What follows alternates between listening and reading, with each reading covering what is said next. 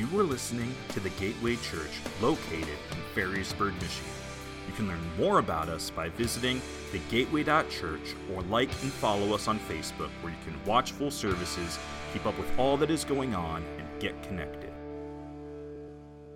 Well, let's start off uh, this week with uh, where we kind of left off last week, is if that's okay. We talked about Sabbath last week, and we talked about taking a day off. And I'm just curious, look around and see if you can find someone uh, or notice someone that's not here today that took our message last week literally and are not here. Just think about it. Like, look around. Like, who's not here? There's someone that's sitting in your section that you're like, huh, where did they go? They took this literally. And if you're online and you're watching, that's not what we meant, right? and of us thought about Sabbath this week, taking a day off. And I hope that you took one out of seven. And maybe today, you being here this morning is your Sabbath. And part of that was to be in the presence of God. And we know that. And uh, we just believe that when we take a day off, we're going to be better. One commentator, uh, there was so much material last week that we were going to do two weeks on Sabbath, if that's okay. But one commentator I, I had looked up last week and wanted to add it in this week is, said that when you take a day off, it's a day to reevaluate, refocus, re energize, rejuvenate, and recalibrate. And I love that. And I thought, you know what? When we do these things, uh, it refreshes us, doesn't it? And how many of you want to be refreshed on a regular basis? No one wants to walk around with their head down. And no one wants to, to walk around feeling defeated or worn out or tired, right? We are God's children. And what we learned last week is that a day off is God's gift to mankind. It's a gift. It's like, here you go, take it. It's for our own good. It's like physical laws, you know, the law of gravity. It's good for us to understand it and to participate. Uh, you know, we don't want to just be like jumping off mountains, right? Or, or you know, doing weird things where gravity is going to take over and it's going to hurt us. The same with moral laws that God gives us. They are for our benefit, right? So if you dishonor your mother and your father, how many know that doesn't work, at least not long term? Come on, are you with me? If you commit adultery, whether you know Old Testament, New Testament interpretation, either way, that doesn't work long term. You can hide it for a little bit, right? If you lie, it does not work long term. And if you don't Sabbath, it will not work out well for you as well. In fact, last week we said if you don't Sabbath, Sabbath will be imposed on you. It's not will you Sabbath, it's will you have a happy or a sad Sabbath. Happy being going back to that refreshing, you know, rejuvenating. Uh, sad Sabbath would be, you know, a nervous breakdown, a heart attack, sickness. And it's a sobering truth when you let that settle in. See, the goal for us is to Sabbath, right? To live in rhythm, but we've got to be careful not to become legalistic. When we become legalistic, like the Pharisees, and we're going to see that again today, it's bad news. And, uh, you know, there were so many things I wanted to share last week, and, and I'm glad there were two sections of Scripture in Mark that talked about Sabbath, so we could kind of take a couple weeks on this. I think it's so important. I went back to some notes that I had taken years ago when I was preparing for my sabbatical, which the church allowed my family to participate in. And there were two ideas that kind of re- were refreshed in my mind that I want to bring us, uh, bring to our attention. And they relate to Sabbath and Sabbath rest. And the first, well, they're, they're both super helpful, but the first one is this idea that there needs to be a combination of praise, patterns, and play. Now, this, this is not original with me. I'm not smart enough to put three P's together, but um, someone, I couldn't f- remember where I found this, but praise, patterns, and play. And let me just talk about these briefly. And this is kind of review from last week. We talked about the praise. That was kind of that section. Like we needed to rest. We need to rest in the presence of God. We need to delight in His presence, right? And there's a strength that comes when we're here on Sundays or when we're driving down the road and we've got the worship music on, or we're sitting at home with a cup of coffee just in the presence of God. And we also, when we talk about praise, we want to remember the resurrection. We want to remember what Jesus has done for us. And we want to spend some time in Scripture, in worship, and meditation. And I just want to say, you guys are here. If you're here, you're trying it, you're, you're doing it. We're praising the Lord this morning. You're on your way. But that's not all that Sabbath is. Sabbath also reflects patterns that God has given us as an example. We said last week that, that the Lord, He modeled Sabbath and then He commanded it. It was set by God. And there's verses in Scripture that say we should be imitators of God, right? We should follow His example. And He shows us how to do life. And it's so important for us to get our mind around that. And because rest is for us, but it's to Him. And we need patterns in our lives that bring us into those moments. We believe that it's for your benefit to work six days instead of seven. You can do more in six days than you can in seven. And it's a spiritual principle that if you don't if you're not a believer you may not agree or you may not understand this but according to scripture 6 is better than 7 in regards to work and the idea is just like a tithe. We can do more with 90% than we can with 100%.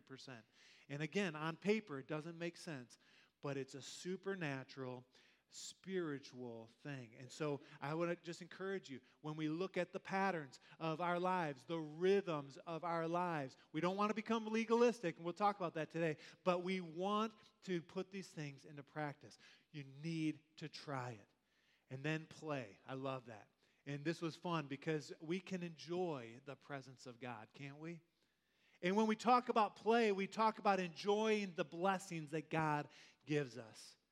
And it's really rooted in an idea that is really supernatural, really exciting to me that we, as God's people, we are no longer slaves. We're no longer slaves to sin, of course, but you go back to the story of the Israelites, they were slaves for 400 years. They had 400 years without a day off. And then all of a sudden they're delivered, they're released, and God says, All right, I, you're my people. I want you to remember the Sabbath, keep it holy. One out of seven. To enjoy the fruit of your labor to enjoy a hobby, to enjoy something you enjoy, you enjoy doing. And, and I want to encourage you that on the Sabbath, you should do something that you enjoy to do. So you need to read a book, or you need to go for a walk, or you need to hobby, you know, whatever it is, craft. Or uh, last Sunday, uh, I talked about Sabbath, and then one thing I enjoy to do, I went home and it was a beautiful day. How, wasn't it last Sunday like the most beautiful Sunday? You know, sunny, and I'm like, man, I'm washing the car. And, uh, and someone was like, Isn't that work? And I'm like, No, man, I love to do this. You know, I'm cleaning and, and uh, polishing it up and looking, making Jessica's car look good. And, and it's important. And the thing is, with these praise patterns and play, it's the combination of these things that really make Sabbath work. There needs to be a balance here. If you just show up on, you know, and say one out of seven, I'm just going to just, you know, spend all my time playing and I'm going to forget God or I'm not going to forget, you know, I might, might do a little work here or there. No, it doesn't work. It's a pattern. It's the pattern is you're bringing a combination of these things into your life and letting those things make a difference. And so that was kind of the first big idea from my sabbatical that I wanted to kind of remind us. I wanted to share this last week, didn't fit uh, in the time frame. But uh, there's another thing uh, in regards to Sabbath that is really important uh, that I learned on my sabbatical. And it was probably the number one takeaway and the thing that I've shared most after my sabbatical is that when we Sabbath or when we rest, God continues the work. This is a huge thing. And, and I know that some of you have your copy of Mark. Uh, I want to encourage you that in the side margin, on the side where you can take notes, you need to write this down. When we rest, God continues the work. I think it was John Opalewski in his book uh, that shared about this. And I think I, I, went back to look for that book. I can't find the book where I found this originally, or the original source. I think it might be Wayne Cordeiro. But either way, the, the truth of this is incredible. When we rest, God continues the work. And our passage today in Mark speaks to this. And what it does, it's going to help us to not be legalistic about our Sabbath. And if we work our way to, to a, being legalistic, it, it's not good. The goal for Sabbath is to Sabbath, to rest without being legalistic. And let's just think about it. Who in our story last week and then today, if you read ahead, who struggled with being legalistic? Who was it? It was the Pharisees, right? And no, no doubt about it. We talked about the Pharisees and who they were a little bit last week. And they struggled so much with being legalistic that their hearts had turned hard. They're, they were hardened to the things of God. Anything new that came, came along, that, that maybe God was doing. They were hard hearted. They did not have an openness to that. And remember, in their culture, it, that Sabbath was kind of like a badge of being Jew, right? It was a badge of Jewishness, I put in my notes here, which is kind of a weird thing to say. But also, it was for them, it was looking back at creation, it was looking back at what happened in the Exodus, uh, where when they left Egypt. But it had become a tradition, it had become ritual, it had become religion. And what did we say a couple weeks ago? Is that Jesus was not religious, and neither are we, right? Jesus was not religious, and because it, it kind of went against the grain of their religious ideas, it caused opposition. And I would say it caused a lot of opposition. And there's a lot of opposition in Mark, Matthew, Luke, and John. When you read the Gospels according to Jesus' ministries, there was opposition from the Pharisees. And in Mark chapter 2, we saw over these last several weeks that, that there was this question who can forgive sin? And of course, we know that Jesus can. How much sin can be forgiven? There's no amount of sin that it, Jesus even saved the worst sinner of them all, Levi, the tax collector. And then there was opposition around fasting. And the Pharisees, the watchdogs, so to speak, of the law, who were self appointed, had no authority. But what, where did we leave off last week? They were, they were talking about working on the Sabbath, and, and they're walking through the grain field, and, and uh, the disciples are, are working to get the grain, to get the wheat, right? And they're, they're concerned about this. And Jesus just says in verse 27 last week, uh, chapter 2, verse 27, he said to them, this to the, to the Pharisees, the Sabbath was made for man, right? That's take a day off idea, not man for the Sabbath. So the Son of Man is Lord even of the Sabbath. And that's kind of where we left things off. And it created this incredible opposition. There was this great tension in the air.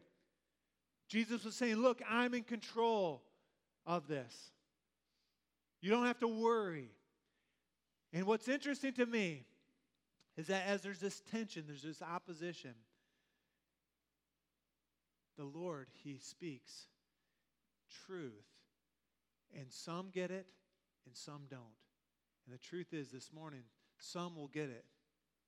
We'll walk out of here changed. Others of us, we may not. And my heart is that you will understand this and get it. And we're going to get to Mark chapter 3 here, I promise, in just a minute. But before we do that, I want you, uh, in your normal copy of God's Word, or you can look on the screens, to turn with me to John chapter 5, verses 1 through 18. And last week I mentioned this in my message, and I, and I want to go a little deeper in John chapter 5, verses 1 through 18. And we won't, we won't read all these verses. Last week we talked about it. The background of this story that we're about to read is really there's this healing pool that, that is in Jerusalem, in Bethesda. And blind people and lame, those that were paralyzed, those that were, uh, that were down and out, they would hang around the pool. And uh, the story goes that at, at times, a, an angel of the Lord would stir the waters in this, in this pool, kind of like I kind of imagine like this big hot tub or something like that. But uh, the water would be stirred, and the first person that would get in the water when the water was stirred, they would be healed kind of a supernatural phenomenon that would happen. And, and the Lord was with that and kind of around that. And, and that's where we kind of pick up the story. Let's start in verse 5. It says, One who was there, so one of the people that would sit around and kind of wait for the water to be stirred, had been an invalid for 38 years.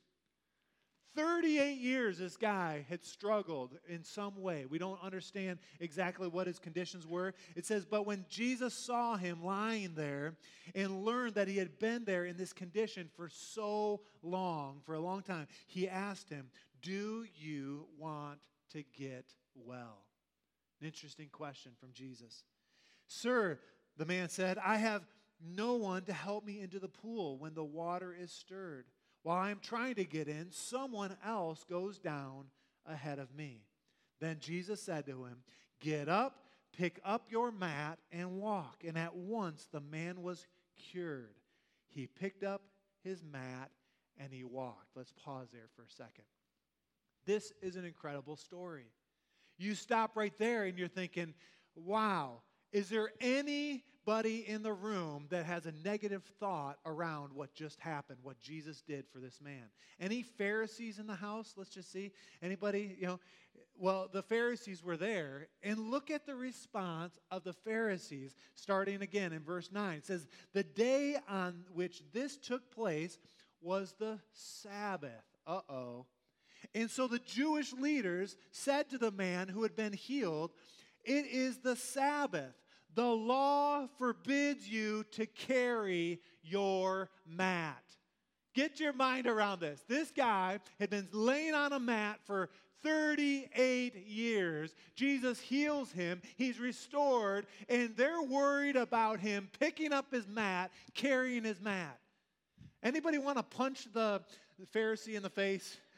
come on. Like, come on. Like, this is ridiculous, right? But it goes back to what we talked about last week the 613 commandments. And I, I read those not this week again, but last week, there's laws about everything. And it goes on and on and on and on. And they're saying, look, the letter of the law, you cannot carry your mat. Who told you this? And, look what it said. He, so he replied, the man who uh, made me well said, Pick up your mat and walk. So they asked him, Who is this fellow who told you to pick it up and walk? Again, this is crazy. This story just blows your mind. Jesus has a few choice words. You can read those. Uh, and, and, but let's pick it up again in verse 16. So, because Jesus was doing these things on the Sabbath, the Jewish leaders began to persecute him. And in his defense, he said to them, I want you to highlight this in your Bible if you're uh, walking with us, or, or make a note of this in your Mark journal uh, to Mark or to Mark uh, John chapter five verse seventeen. It says this in his defense: My Father is always at work to this very day, and I too am working. So the idea here is that Jesus never sleeps. He never slumbers.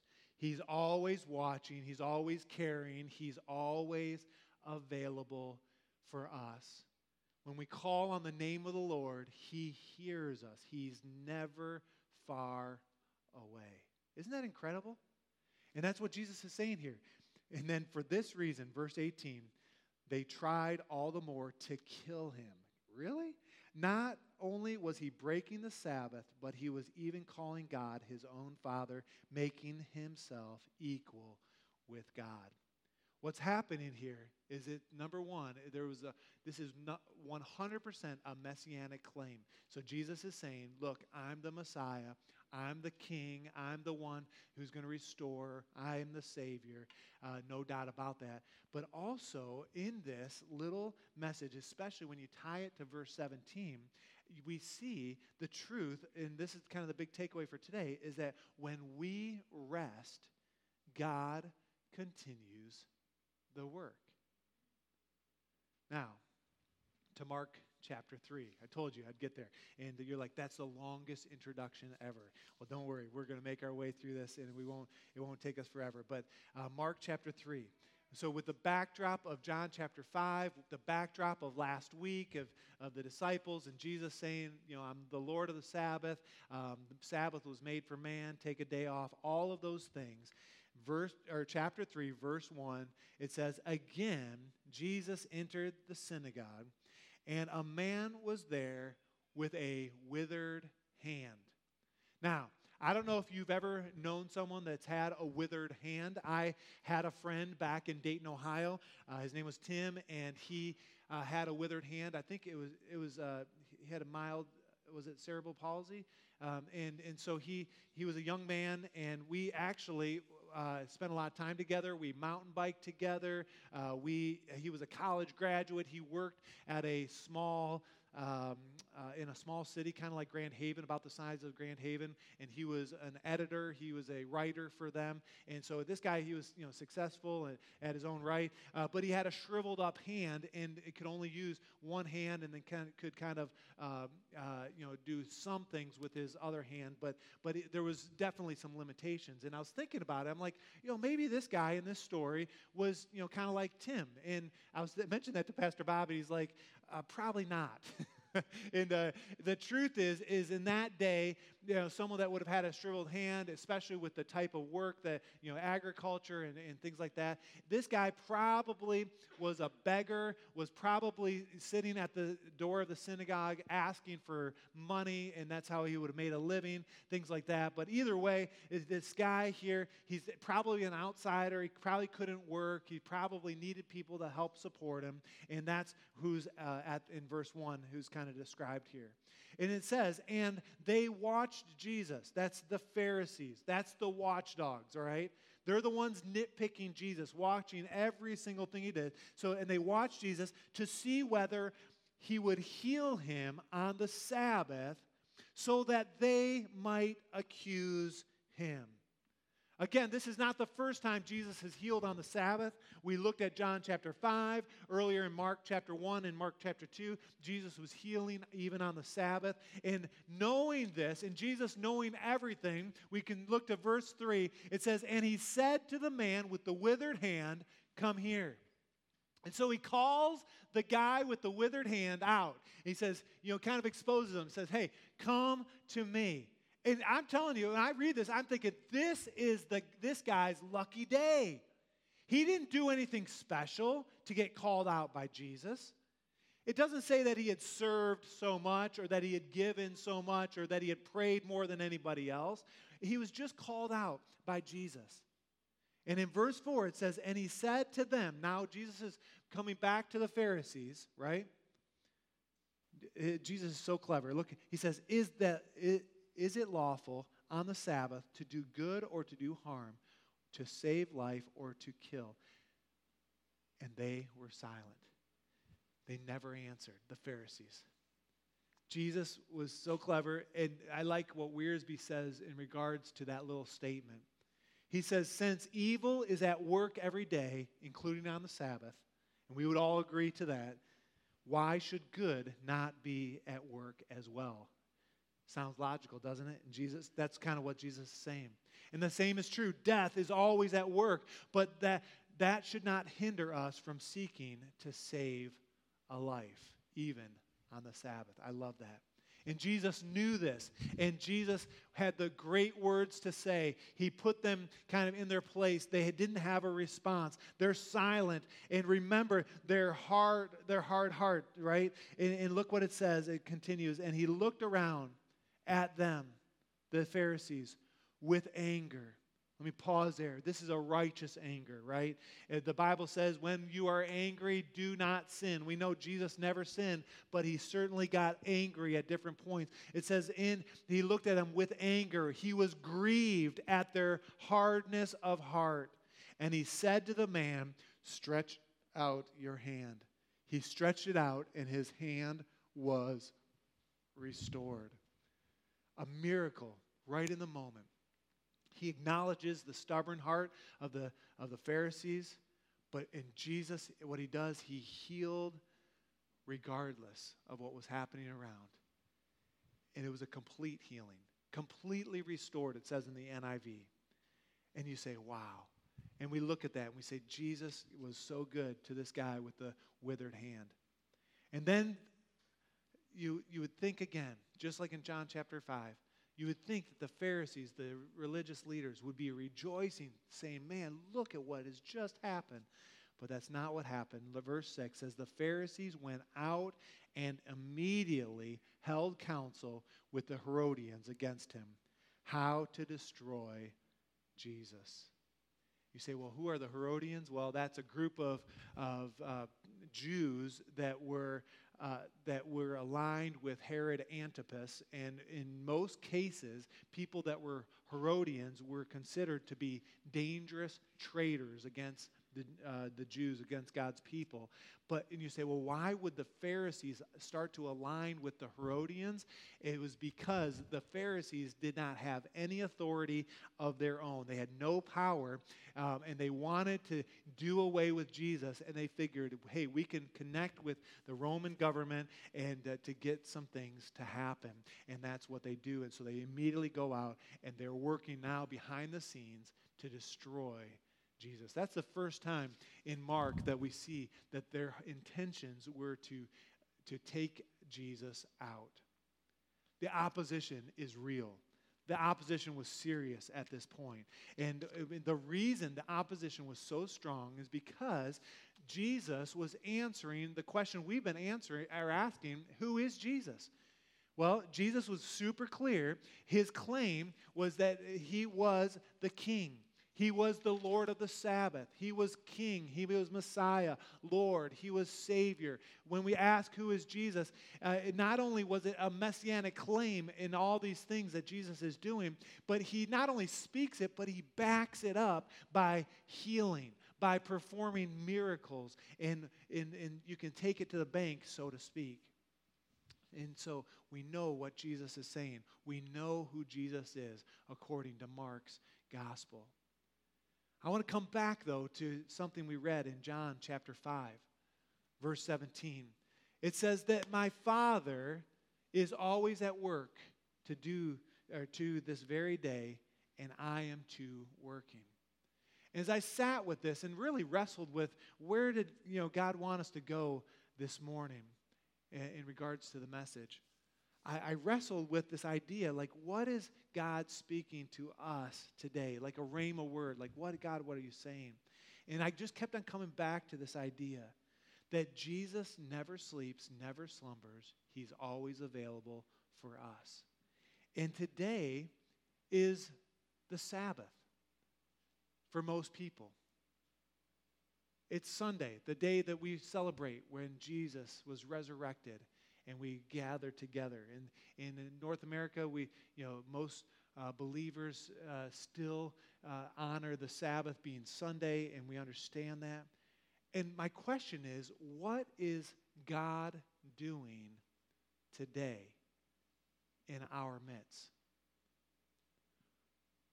Who is Jesus? Well, we know that he's a healer, he's the teacher, he was Messiah right? He's, he's, he's explaining he's the king, he's the one in charge. And he never sleeps, never slumbers. And he's here today to meet our needs. I believe that. That's where the Lord really brought me. And that when we rest, when we take a break, when we come in, and, we, and I know some of you just barely got here today, you're saying, man, I, you know, it's been such a week or, or the week ahead or whatever. Listen, you're here today. We're in the presence of God, and we are called to rest. And, and when we rest, what is our big takeaway for today? God continues the work and He's at work today. Why are we here? We're not here out of religion. We are not here out of tradition. We are here to experience the presence of God. And that is what I believe God wants to do. He wants to meet needs this morning. Let's pray. And I'm going to ask the team to come. Lord, we thank you that you are at work. Lord, we thank you that you never sleep, you never slumber. Lord, we thank you that you are on the throne. You're the King of kings and the Lord of lords. And Lord, we want to just partner with you. And Lord, we know that uh, this life is not easy. There are things in this life that can get us down. There are things in this life that can cause us grief, cause us pain. But Lord, we know that you're the Lord of the Sabbath. You're the Lord of all. You're Lord over my circumstances, no matter what we're facing. And God, we want to rest in that truth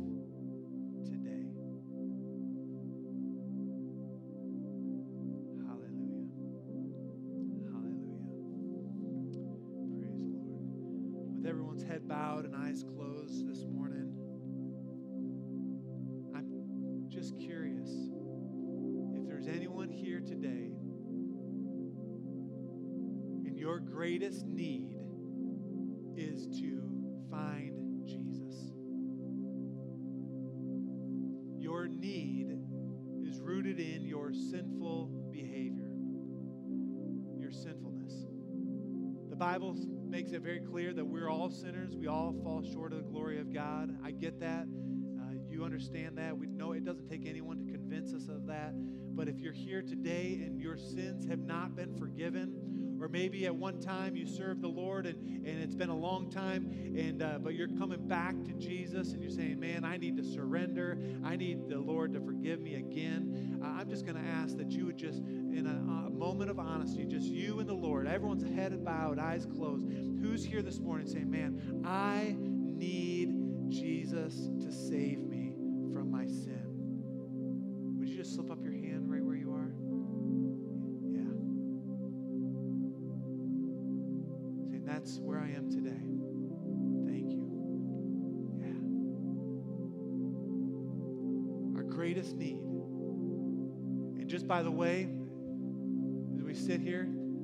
just I want you to think of the greatest need of the people that you work with.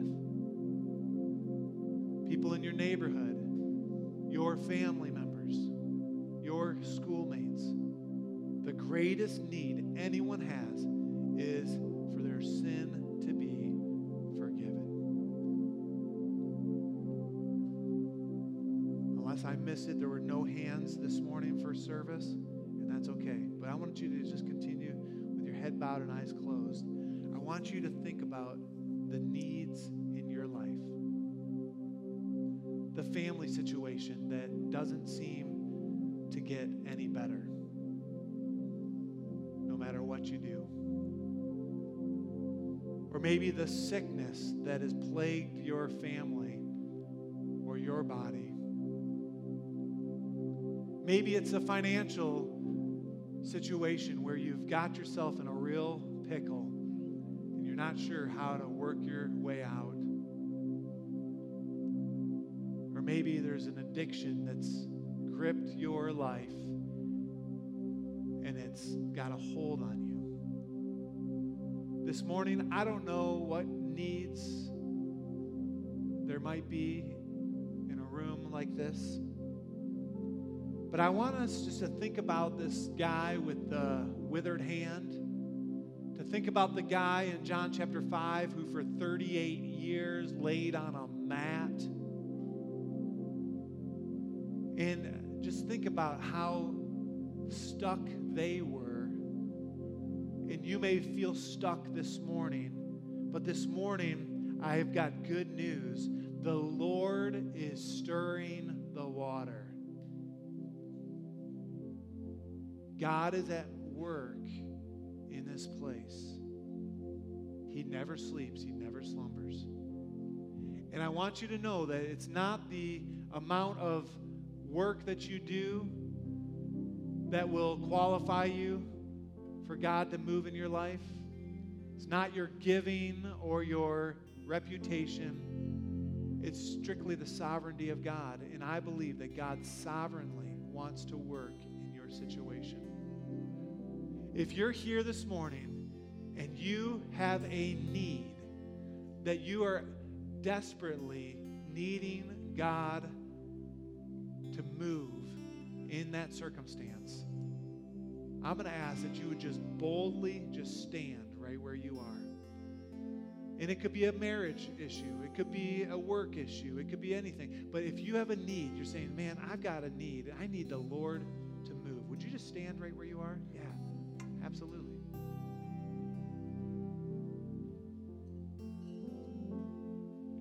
You say, man, I, I need a miracle.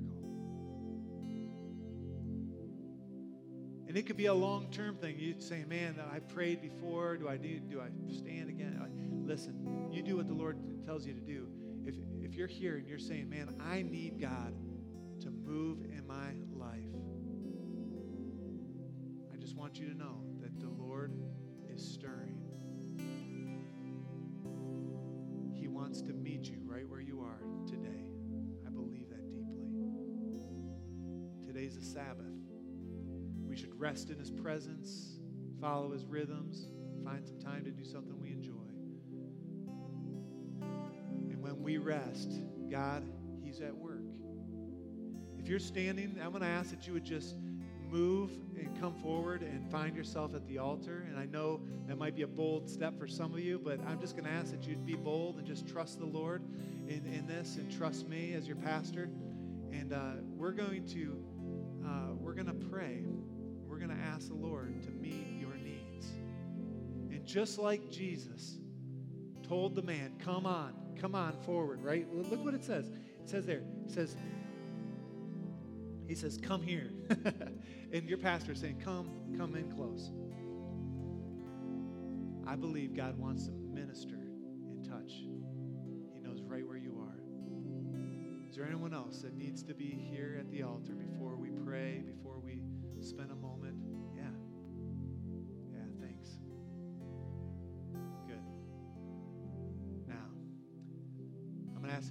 take a step forward. Uh, everyone that's at the altar, just kind of nice and close. I'm going to talk to the rest of you. In fact, if you could just stand, everyone else. The Lord, I believe, in this moment wants to use you, the body. I'm going to ask that you would uh, come forward and stand behind uh, some of these that are here. And let's just make sure everyone that came forward stepped out in faith has someone just to kind of rally with them.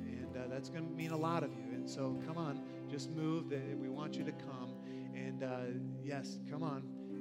Don't stand there saying, oh, someone else, I want you to come. If you're feeling led, uh, step on out and let's just put our arms or hands on their shoulder. If you know them, you know, you can uh, let them know that you're there. And what I want us to do is I want us to begin to pray never sleeps, never slumbers, that He's stirring the water and He's working on your behalf. Let's just do that all across the front of the place here. Hallelujah. Hallelujah. We need another lady to come and uh, slide in nice and close right up here. That'd be great. Thank you. I, I think everyone else has been covered. Hallelujah. Just right where you are, just ask the Lord to use you. Pray, uh, pray a prayer of faith over your friend, over over our uh, church family here. Hallelujah. Lord, we thank you, God, that you're at work, Lord. You're doing it, God. You're working, God. We believe, God. We thank you, God. Lord, that you're stirring the waters, God. And even if it's been a long term disability, a long term difficulty, Lord, I pray that in this moment you are working, God. You're changing, you're shaping, you're molding. And Lord, we give you our lives, we give you everything. And Lord, we're asking, God, that you would do the work. Lord, we thank you for this. In Jesus' name. In Jesus' name. Come on, just continue to pray. Pray over them. And Pastor Bobby, you can lead us. I'm going to slip down and I'm going to come and pray as well. Hallelujah. This is a place of prayer. Let's just consecrate this time to the Lord. Thank you, Jesus. Thank you.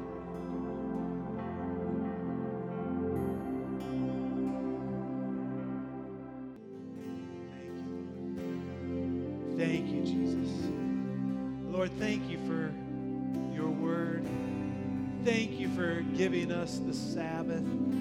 Not only did you model it, but you've encouraged us. You've commanded us to partake in it. And Lord, I pray that we would do just that.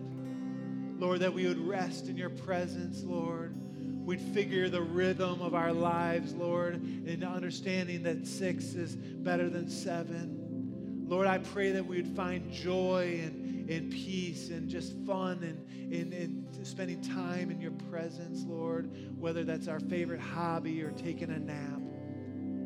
And but Lord, even more than all of that this morning, I pray that as you have met needs here today, that you would just continue to reveal yourself. Continue to help us to put our faith in you. Help us to walk with you. Lord, I pray. And Lord, I pray that we would take what we have to the world that is so lost. I pray that your hand would be with us, and Lord, that you'd go before us, behind us,